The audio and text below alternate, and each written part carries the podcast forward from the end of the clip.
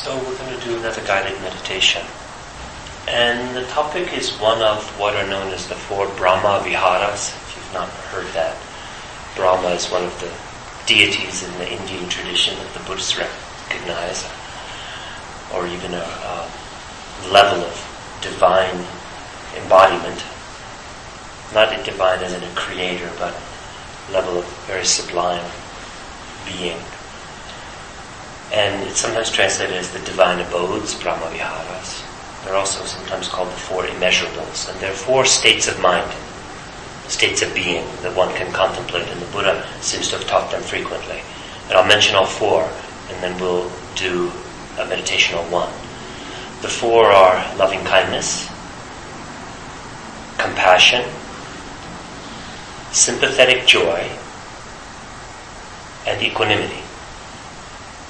And each of these is a tool that one can work with. One can, through instructions, and there are instructions for each of these, develop an intention, a mental state, a state of being that is focused on loving kindness. And there are ways to do it, specific instructions. And you reside in that state, and it has a certain quality to it that is immeasurable if you do it well. And it's kind of like a divine abiding when you do it well. It's, it's blissful, it's full, it's open, it's soothing. It's like a massage of your spirit. You can do the same with compassion, which is similar but has a different tone. You can do the same for sympathetic joy, and we'll do some of that today. That's the third. And then the fourth one, equanimity. You can do that as well. And each is a little bit different. It has a slightly different vibrational quality, a different kind of uh, musical note, if you will. And each of these are part of the tool package that Buddhist meditation allows us and in navigating the issues that arise in the path. Mindfulness is just one of the many tools. Yeah. You can think about the Four Noble Truths. You can do a kind of big mind meditation, as Alma just did. Big mind, mind as the sky. To release. You can also work with the Brahma Viharas. There are also other practices that we are choosing not to emphasize because there's not enough time, such as devotional practices. You can have taking refuge in the Buddha, having a devotional practice related to one's teacher, having a devotional practice related to one of the Buddhist sort of deities of sorts, the Bodhisattvas, Tara, Avalokiteshvara, Manjushri, one of these. You can have a sort of visualization practice where you imagine them blessing you and whether they are real or not real, the effect on the mind is real. So all of these practices are helpful. So among the four Brahma Viharas, or the immeasurables, I want to guide us in meditation right now on sympathetic joy, which in the Sanskrit tradition is mudita, M-U-D-I-T-A, and it's the third of the four immeasurables. So let's get ourselves seated. We'll do this for 15 minutes or so. Some translations of mudita, I don't believe the word mudita has in it the meaning of sympathy in its actual syllables, but it's implied. So some people translate it as joy, but often it's translated as sympathetic or empathetic joy. Let's settle for a moment for, with understanding that it's a joyous state of mind. So let's just sit for a moment and get ourselves settled. Settled in our chair grounded in the usual way we are in meditation. With a couple of nice slow breaths to bring us back into our bodies.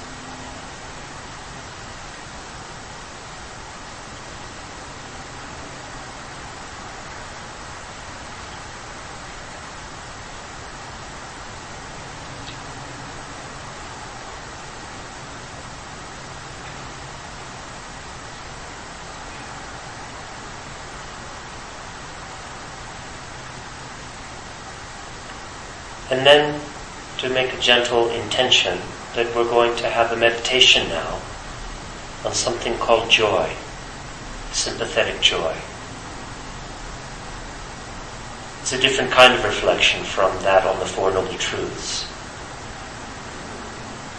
Different from that on Big Mind.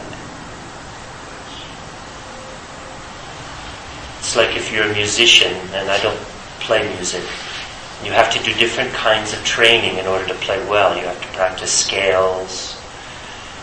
You have to do all kinds of other things, you know, to train your fingers and to train your ears and to train your eyes to read the notes. Or as an athlete, you need to do weight training and you need to do stretching and you need to do sprints and other kinds of things. So also as a meditator, as a practitioner of the Buddhist path, we train ourselves in many ways. So in contemplation, we're going to train ourselves now in sympathetic joy. So we set that intention to designate a certain field of cultivation.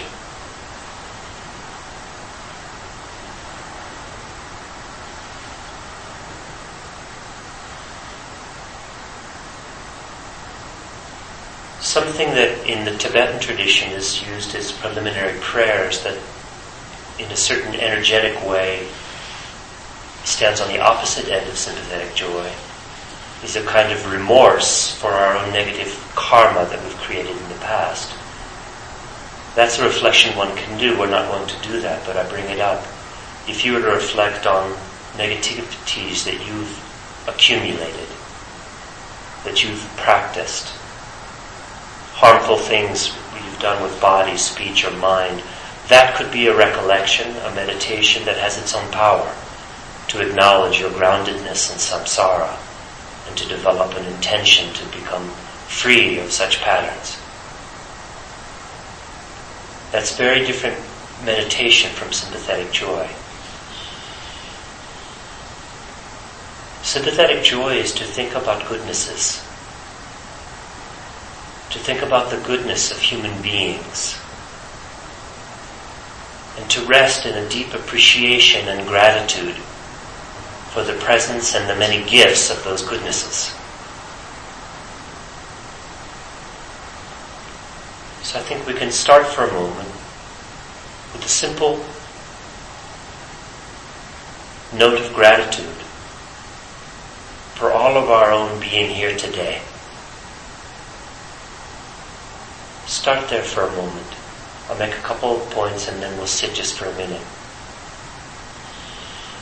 Note that we all have the opportunity to be here today. Amma and I have offered to share with you. This space is available to us.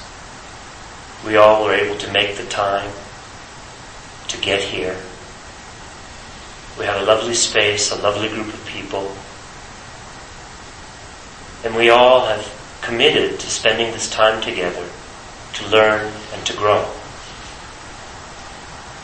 That's a very special thing that we're doing here. Sit for a moment with a bit of gratitude for what we're doing together and the fact that we're actually able to do it. That in mind and in body and as communities we have the resource, the intelligence, and the willingness to spend time like this and how precious it is with a thought of gratitude.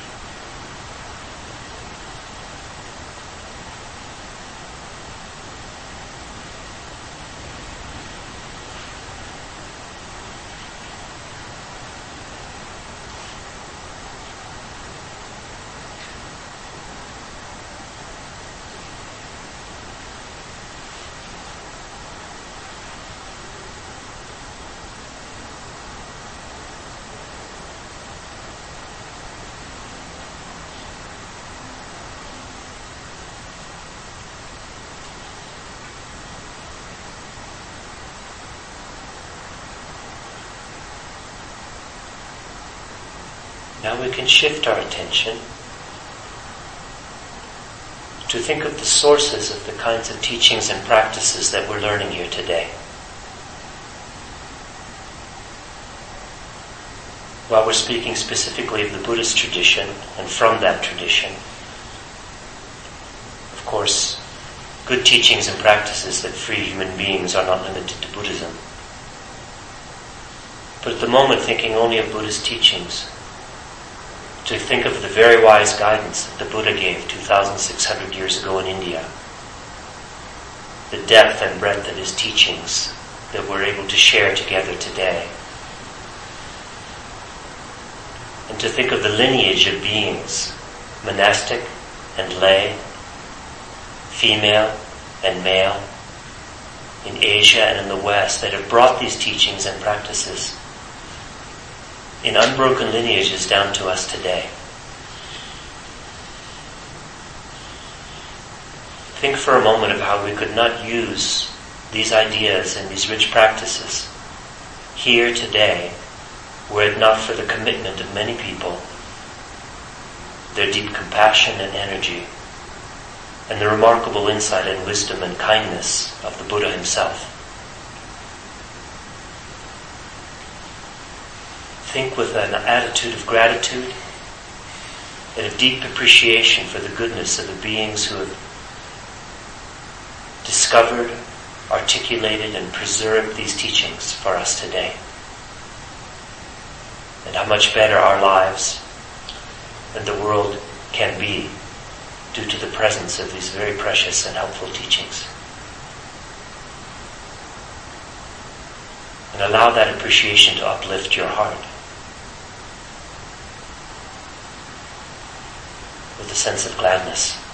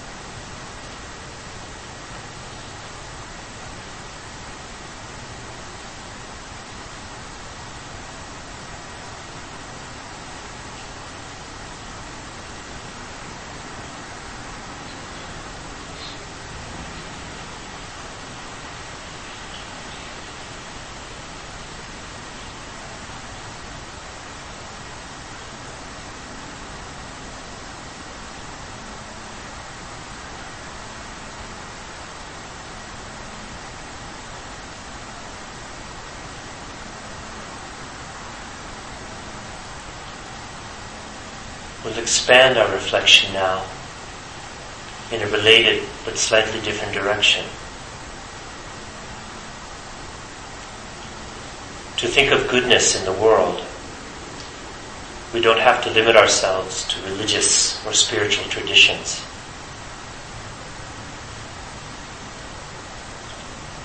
Recollect in your mind now the memory of someone you know who did something kind recently. Someone who did you a favor, someone who called you, someone who kindly reminded you of something, who sent you a card, who helped you, a neighbor, a friend, a loved one. If you can't think of anything in the immediate recent past, go back a bit Pick the first thing that comes to your mind as a person who brought a kindness into your life, brought their kindness into your life and that touched you. And just think for a simple moment how beautiful it is that their kindness is there and that it extended to you.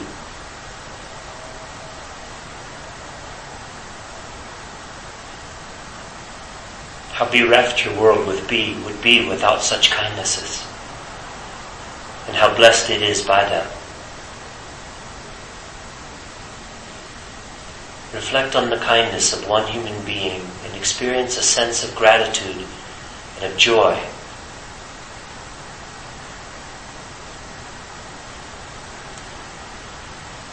That it's been shared with you.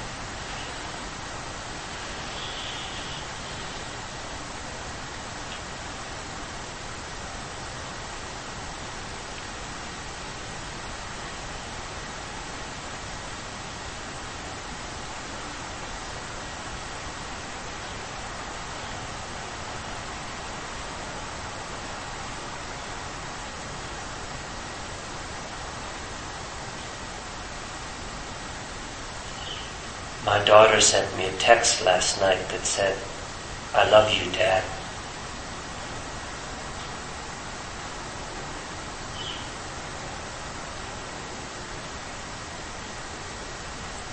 I know amidst the many complications of our world that such a thought is just a simple little bubble on the vast ocean of a complex world. But for the moment, that's what we're reflecting on, those bubbles of joy that come to us. We experience joy when we reflect on the goodness in the hearts and the minds of living beings that's expressed in their body and in their speech. And there is so much goodness in the world, in the hearts and minds of living beings that's expressed through their speech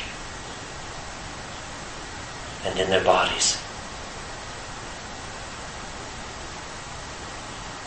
Aside from all of the ugliness that you may hear of or may think of or may see on the news, think for a moment, contrariwise, of the goodness in the hearts of living beings that you know. The goodness of the beings here who sit together wishing to learn and share. The goodness of my daughter who wants me to know that she loves me kindness of living beings that share their time, their wisdom.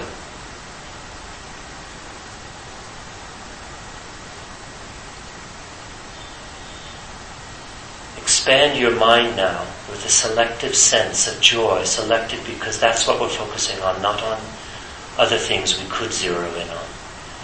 In order to uplift our own hearts and to train ourselves to reflect on goodness to allow it to ease and soften and lighten and bring more brightness to our own minds. Reflect for a moment on the generosity, the kindness, and the patience that resides genuinely in the hearts of many and potentially in the hearts of all living beings. And rest in a sense of deep appreciation and joy for the goodness that's in the world and its impact. It's limitless.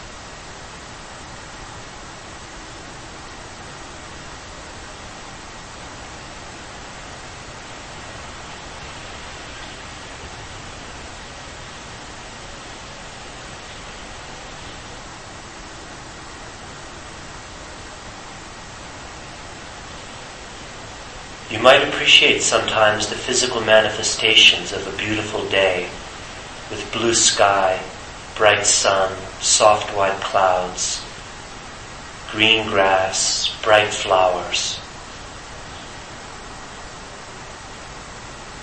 The goodness, the kindness, the wisdom in the minds and hearts of living beings that they share with us are equal sources of joy.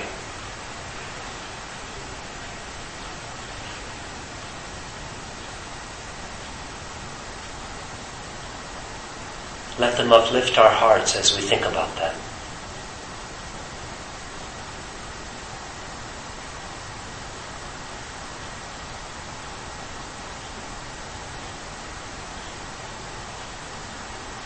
Just as we see the beautiful sights and sensations of a day and the natural world around us, let us attend as well in our reflections on the beautiful expressions of love, of generosity, kindness and patience in the field of beings that surround us. And allow those reflections to touch our hearts and uplift them, to counter the tendencies we have to dwell on negativities, both of which are true. But we need to be able to move in both modalities. So here we touch on the goodness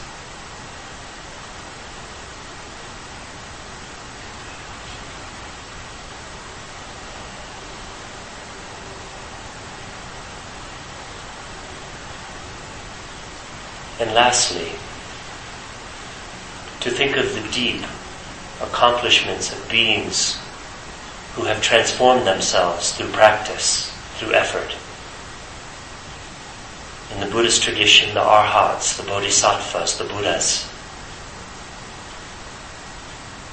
others who are less advanced on the path but have dedicated themselves deeply to transforming themselves away from greed and hatred delusion to manifesting the opposites of generosity, love, and insight.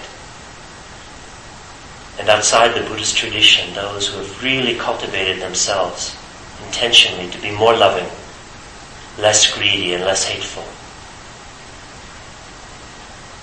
Reflect with a deep sense of gratitude that uplifts our hearts in joy that there are such beings in the world that share with us in communities, in their books, by their presence.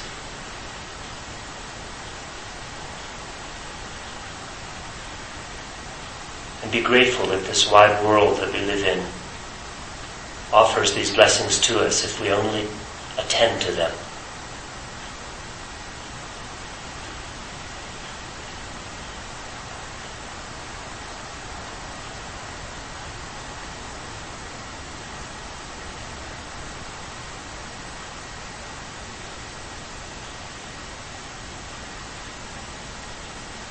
And I'll end with a reminder that this reflection on joy and the goodness that beings bring to this world can touch our hearts in a wide variety of ways and uplift them and open them and brighten them. And it can serve as a very powerful antidote to the tendencies our hearts have to feel jealousy, to feel envy at the goodness of others. May our practice of sympathetic joy at the goodness and the accomplishments of others. Uproot our tendency to feel jealous. When we see jealousy arise and envy arise at the goodness of other beings because of our own sense of competitiveness.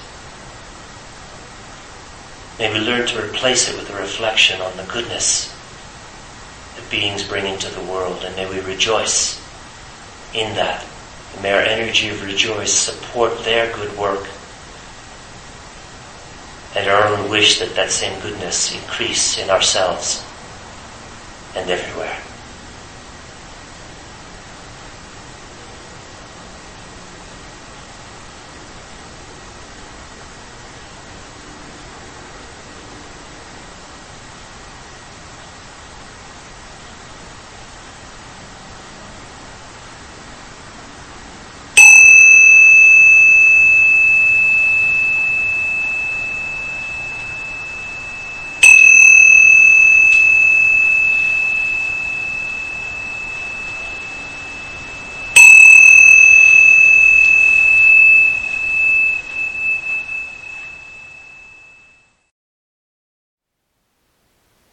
Thank you for listening. To learn how you can support the teachers and Dharma Seed, please visit dharmaseed.org slash donate.